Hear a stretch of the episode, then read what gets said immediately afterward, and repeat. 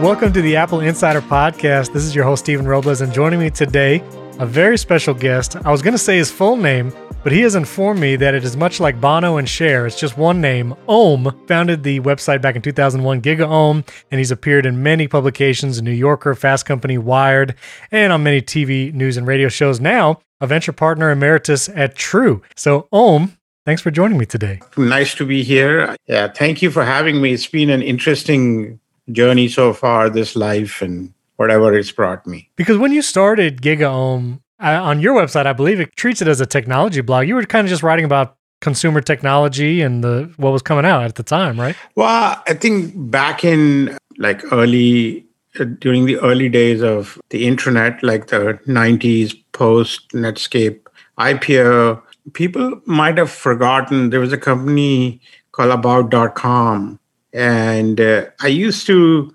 publish a web page on it, like a side web page on it essentially writing about you know all the cool infrastructure technologies involved in in the internet whether it was chips and routers and switches.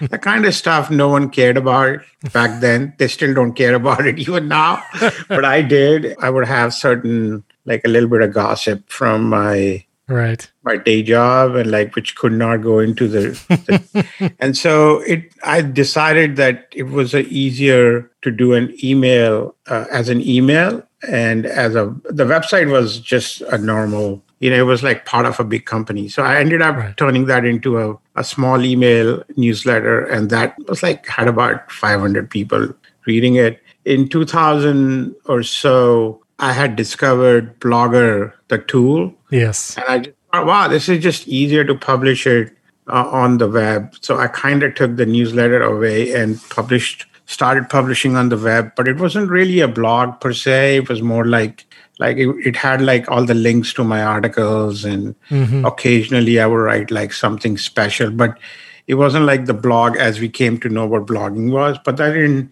2001 is when it actually became a full blog in which I wrote about everything I was interested in, which was like telecom and you know networks and yeah. all the scandals in the networks and all the dot com scandals and but like a lot of it was reporting based so i was yeah. actually posting original reporting right on my blog like i was talking to people what had happened was i had worked most of my life in a daily publication Right. And I went to go work for Red Herring, which was like a monthly magazine. And I, I didn't, I did not know how to react to it. I had so much information. Yeah. And like I'm writing big feature stories for the magazine, and all this information is basically dying in my inbox and in my like notebooks. And it's like, no, I'm just gonna post it.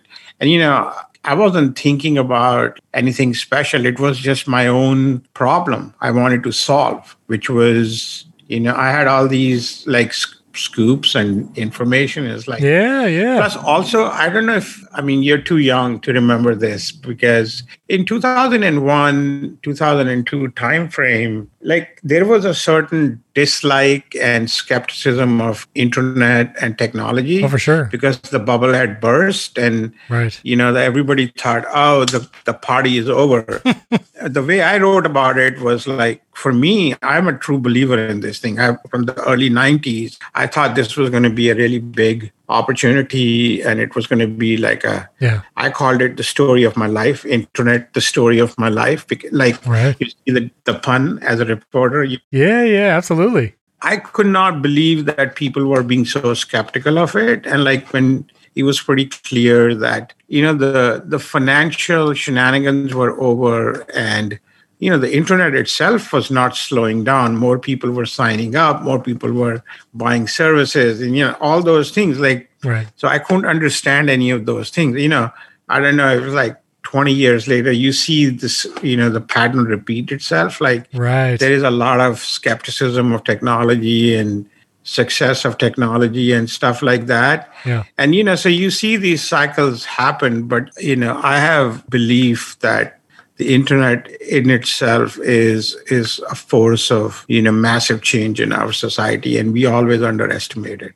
on both on the good side and the bad side right that's our fault not the the network's fault all the problems we talk and associate with technology it's they're all about our limitations and not technology's limitations because we hmm. lack the imagination to control what it can be or imagine what it can be. So that's what I love following you on Twitter for is kind of these pontifications of what technology will mean for the future. And this was a small feature that Apple announced at WWDC, but I'll be curious how you feel it will impact the future. They announced SharePlay, which was the ability to share your watching experience or listening experience whether you're watching a movie, TV show, or listening to music with someone that you're FaceTime video calling, and you can have that synchronized experience. This is something other streaming services have done, like Netflix and Hulu, but Apple is doing it, which is going to bring it to a much wider audience. And you tweeted about it saying that this is a small but important step towards that synchronous real time internet experience. Do you feel like as we go into the future, that kind of synchronous entertainment or synchronous experience is going to be a big role in people's lives? You know, the reason I keep going back to real time and synchronous internet is mostly because all great conversations happen in real time. You know, yeah. Even the phone calls are synchronous. Right. Right. I don't know. I'm, when, when I was younger and you want to talk to a girl, you called her and there was an yes. emotion involved in the whole thing. You were nervous yes. to call her and like, I don't know what she's going to say. Will she go out with me or not? And like, right. fast forward to today, we, video should be doing exactly the same thing. I mean, we as friends like to watch TV together. I remember going to my friend's house to watch a cricket game or watching MTV and like talking about it. And it's like, yeah. it was a communal experience. Communications are more impactful when they're communal and, and they create a sense of collaboration. And which is why I look at anything which, you know, results in stuff like more togetherness. Yeah. Excites me. And I think we've had like you know almost 30 years of like a network which is asynchronous right like it hasn't had the ability to create synchronized experiences right but when you have a synchronous internet real-time internet experience you don't need a lot of people for internet to work. You need a few a handful. Like the whole idea of the internet is now based on scale. It's still a broadcast network. But when you have a share play like thing it becomes more intimate. It becomes more personal. It becomes about you and I and the friendships and the family. So I think that's why I look at share play and I just say, wow, this is like pretty cool. Like, and I'm old compared to all the other people, right? Like who are actually grown up native on FaceTime. Right. There's a whole generation. We forget. There is a whole generation which has had FaceTime for the most of their life, like a decade. Right. I have I have two goddaughters who just natively FaceTime me all the time. They're like right. four and three. Right? Like just kind of right. it's their default mode of communication. So what apple is doing is just basically keeping up with the times in many ways, right? For the future audience. Yeah. So my I have three kids. My oldest is 12. My youngest just turned five. They do not know what a landline is. They don't know what any corded phone or cordless phone. We've never had a home phone, you know, our entire lives. So, and they FaceTime. That's their natural deal. They FaceTime friends and play a video game at the same time and that synchronous experience. And so my next question for you is you you've tweeted about social networks and things like that. And social networks, I think, have been more of the asynchronous experience. You tweet, you post on Facebook, on Instagram, comments come in later. It's not a shared experience. Overall, do you feel like social networking in those arenas like Facebook, Instagram, Twitter has had has that had a net negative effect? And do you think that those kinds of social networking will continue in the future, like 40 years from now, are we going to have a Facebook or Twitter? It's pretty hard to predict what we will have in in like 10 years or 15 years, but you know, we still have Yahoo and Yahoo's been dead for like 10 years, apparently, right? So, I think oh, Yahoo might argue that they're dead, but I can't yeah, take your point. Yeah. But you know where my point is. Yeah, like, absolutely. no one kind of wakes up to think, like, I'm going to go to yahoo.com. And, no. You know, no. I mean, I go there because my baseball, fantasy baseball team is in there. Right. Otherwise, I would never use that service, right? Like, right, right. And it's the same thing with all these social networks. I think Facebook's reality is that, you know, I wrote a piece about this. I said, we eventually, all of us be- get yahooed in life like whether you're a tech company or an individual or like an artist or a you know a creator you, you know everybody has a time and place and and and then they're just gone like i feel that like the next generation of media is going to be very different. Mm. Next generation of social platforms are going to be very different. The reason I'm saying those are two separate things. Facebook and Twitter and Instagram and YouTube they are social media platforms. There is very little sociability there, right? They started out being very social, right? But they eventually became media platforms mm. which use the social dynamics to essentially intensify our feelings about whether it was content or images or towards politics or sports. Right. They became social media platforms whose core competency is to intensify and amplify feelings and messages. Right. That's what they do. They never are about communications. Like mm all great social networking still happens inside small intimate groups right? right? i have a group on whatsapp with my college friends i have one with my childhood friends on telegram i have other group with a few of my technology friends on on uh, telegram so yeah. there is a lot of intimacy in in that kind of but it's very communication based right yes we do share photos and we share links and we you know we say stupid things but they're all about communicating with each other. Like and but they're not like they're not 500 people or 5000 people. It's just like five people or seven people. Yeah. So i recently heard from the patreon ceo he was on a podcast with nilay patel decoder is the podcast and he was talking about creators and what the next season for creators and income and interacting with their fan base what that will look like in the future. And he argued that creators now when they live on YouTube and Facebook and Twitter, they're really building the social networks platform. They're really building YouTube's platform or Twitter's platform because at any time, those networks like YouTube, Facebook, Instagram, they could change the algorithm. They could change how much of the posts from a creator are surfaced to their audience. They kind of have all the keys. And so the Patreon CEO is saying we need more places where creators can have full access to the fans that want to see their work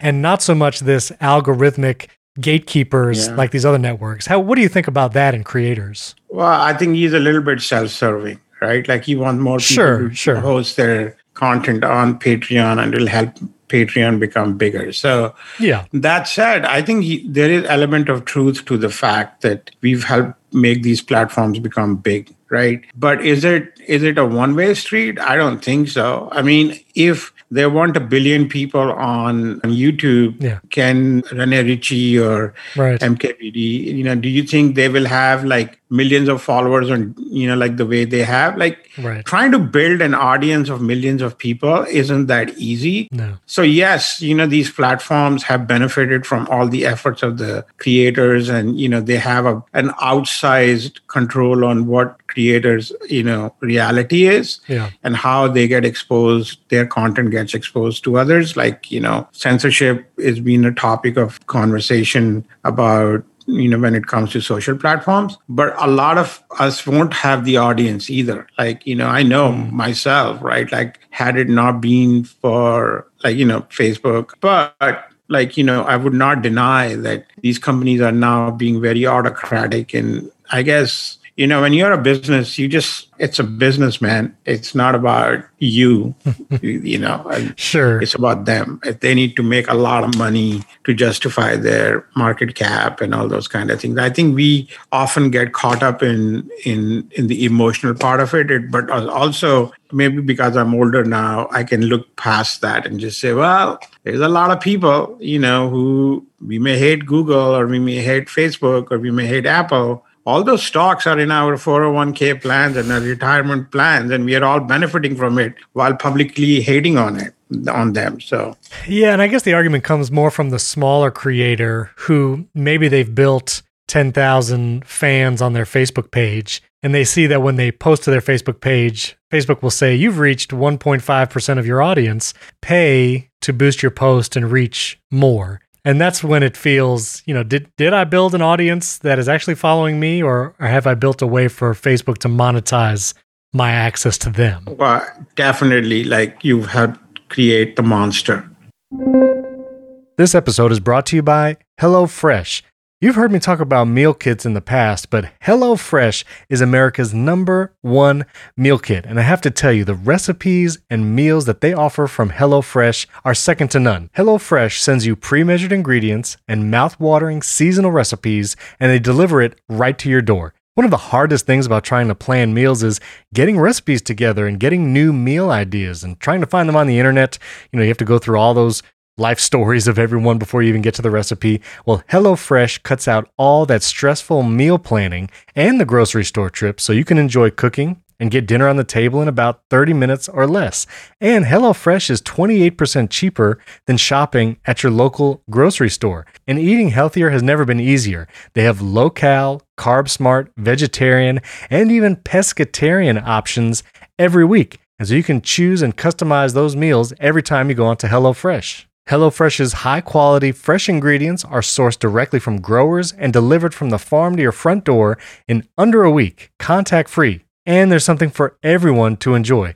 When I went on there to order some meals, just listen to some of these meal titles White Cheddar Wonder Burgers, Szechuan Beef and Green Beans. This is the kind of stuff I would order at a restaurant. One pot chicken sausage and kale soup. And for a veggie option, they have chickpea tinga tacos. You got to try HelloFresh. You will not be disappointed. So go to HelloFresh.com slash Apple Insider 14 and use the promo code Apple Insider 14 for up to 14 free meals plus free shipping. You have to try it out. Apple Insider 14 is the promo code hellofresh.com slash apple insider 14 there'll also be a link in show notes you can just click there go directly to the website and use the promo code apple insider 14 all one word hellofresh.com slash apple insider 14 to try america's number one meal kit our thanks to hellofresh for sponsoring this episode. Definitely, like you've had create the monster. We've right. created the monster, right? Yes, like, yes. But the thing is, it's not like we did not get anything out of it. Right. Right. Right. Like we are where where else like trying to build an audience of like millions of people, you need to start with billions of people, right? It's true. It's a circular argument. I, you know, I, yeah, it's yeah, like yeah. chicken and egg. I, we don't know what came first, but the fact is that yes, now they have an outsized control on what we see, how we see, right. when we see, and where we see it. Like that is definitely an issue you know but like we cannot also deny the fact that they did bring something to the table. For sure. So as we talk about maybe legislation you said a lot of them operate uh, autocratically. When we look at apple they've been in the news a lot with their app store and the policies the 30% cut.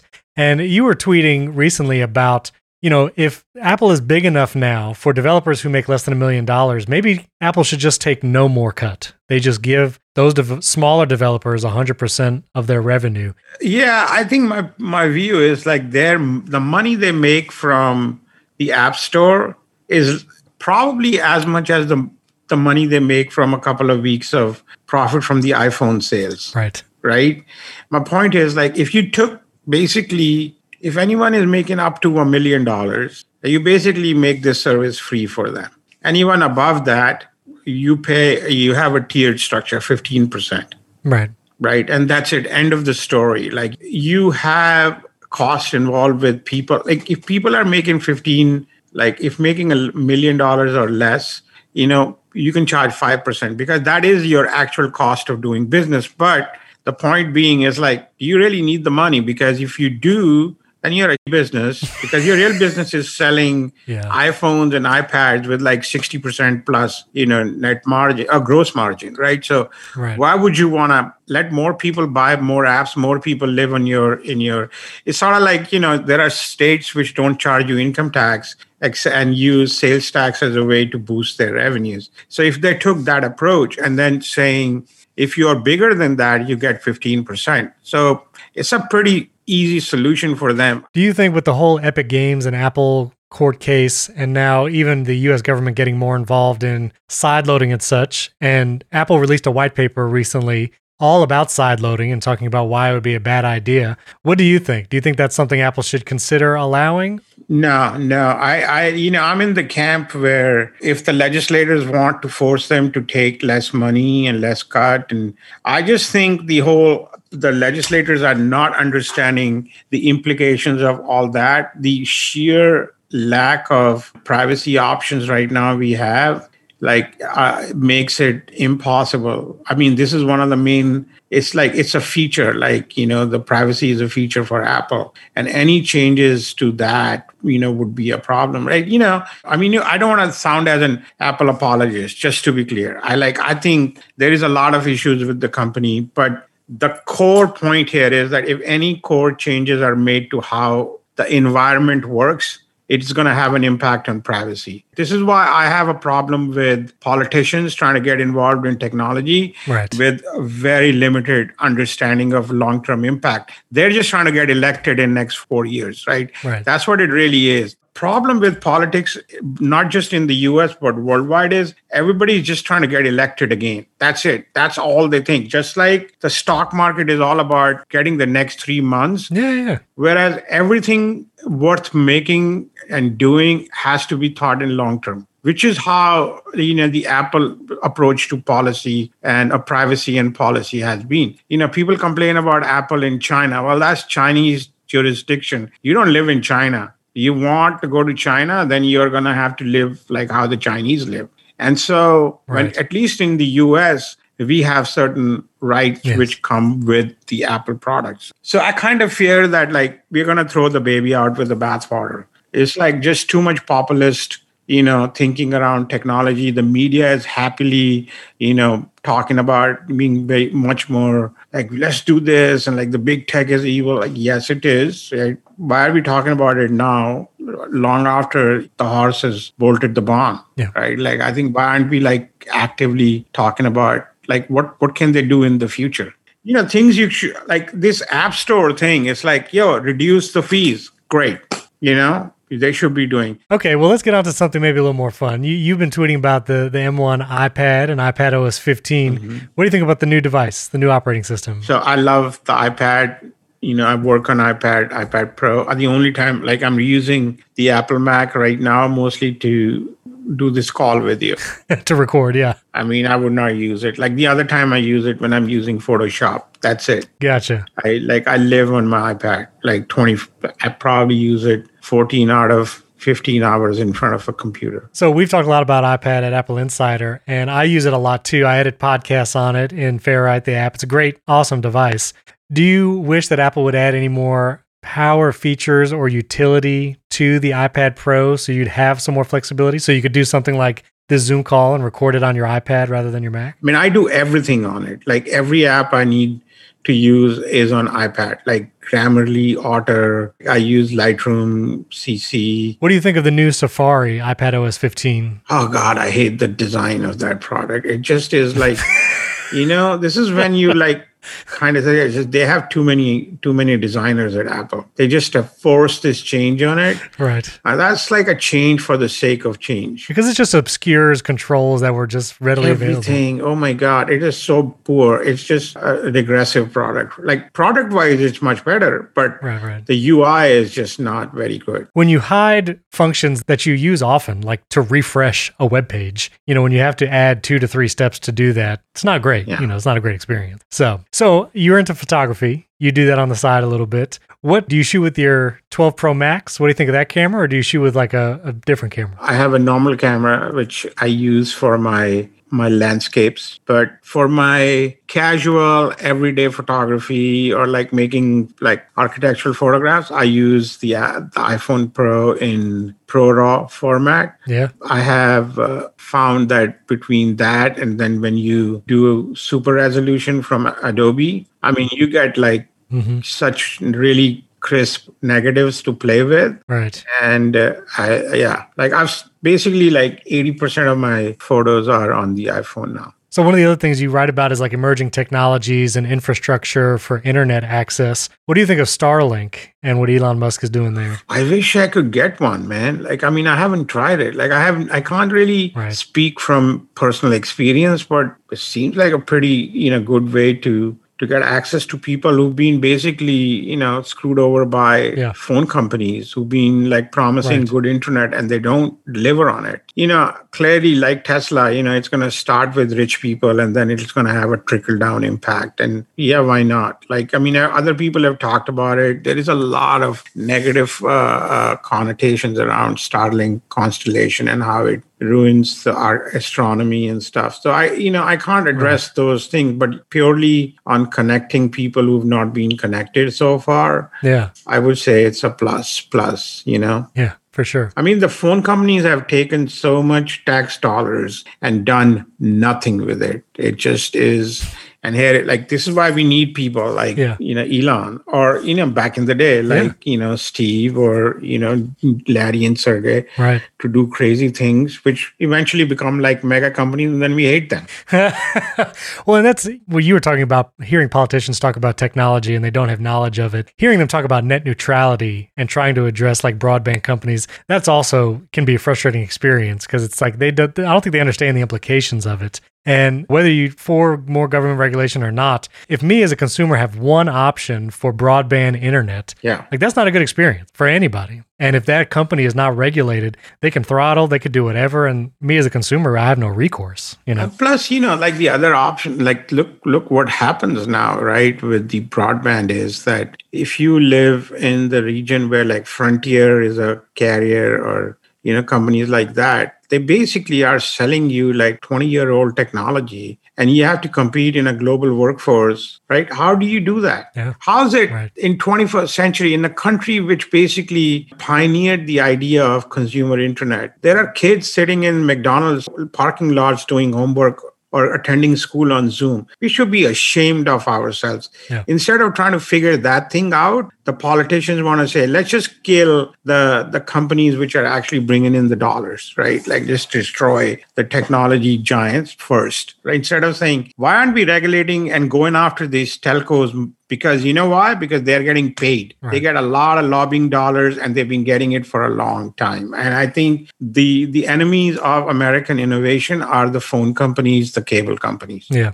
there's the key to everything. All right well tell me what are you excited about for the future? You know apple's there's rumors that they're going to go into augmented reality and vr other companies are trying to do that as well. What technology or area are you most excited about to see in the next 10 years? I'm excited about the internet still you know, AR, VR, whatever you want to call it, the driving force is the network. Right. People still don't understand the network is what makes all technologies go around. From from you know, whether it's the road network, the railway network, the airplane network, the logistics network, the internet network, the phone network, everything is on the network. And i am still so excited about what future holds for us right? Like the fact is that you and i are having this conversation on zoom in like high def right? Like that just yeah. is the gift of the network. And i think all AR, VR, everything. And the sooner we realize that how much is the network crucial to us, the better we are as a nation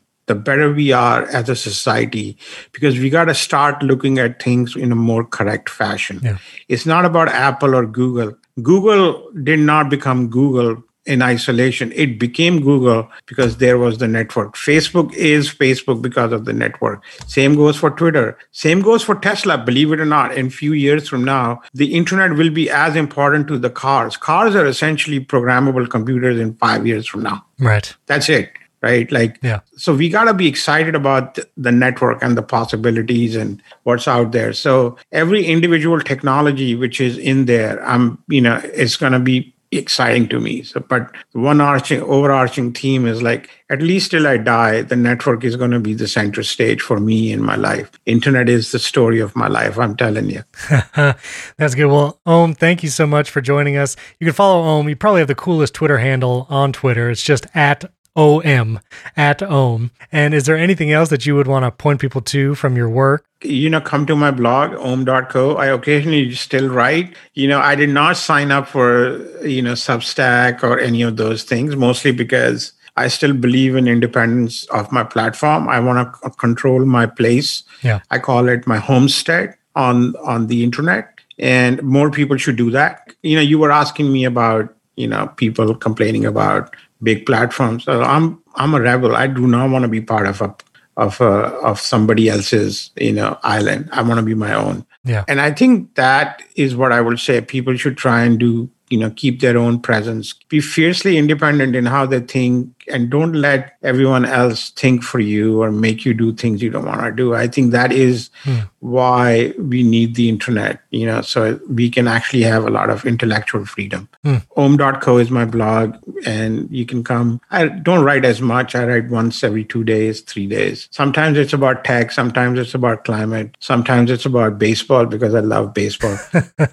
I do share my photographs on my on my blog. Yeah. So that's about it, man. I just want mm. people to understand how much opportunity is still ahead of us. Mm.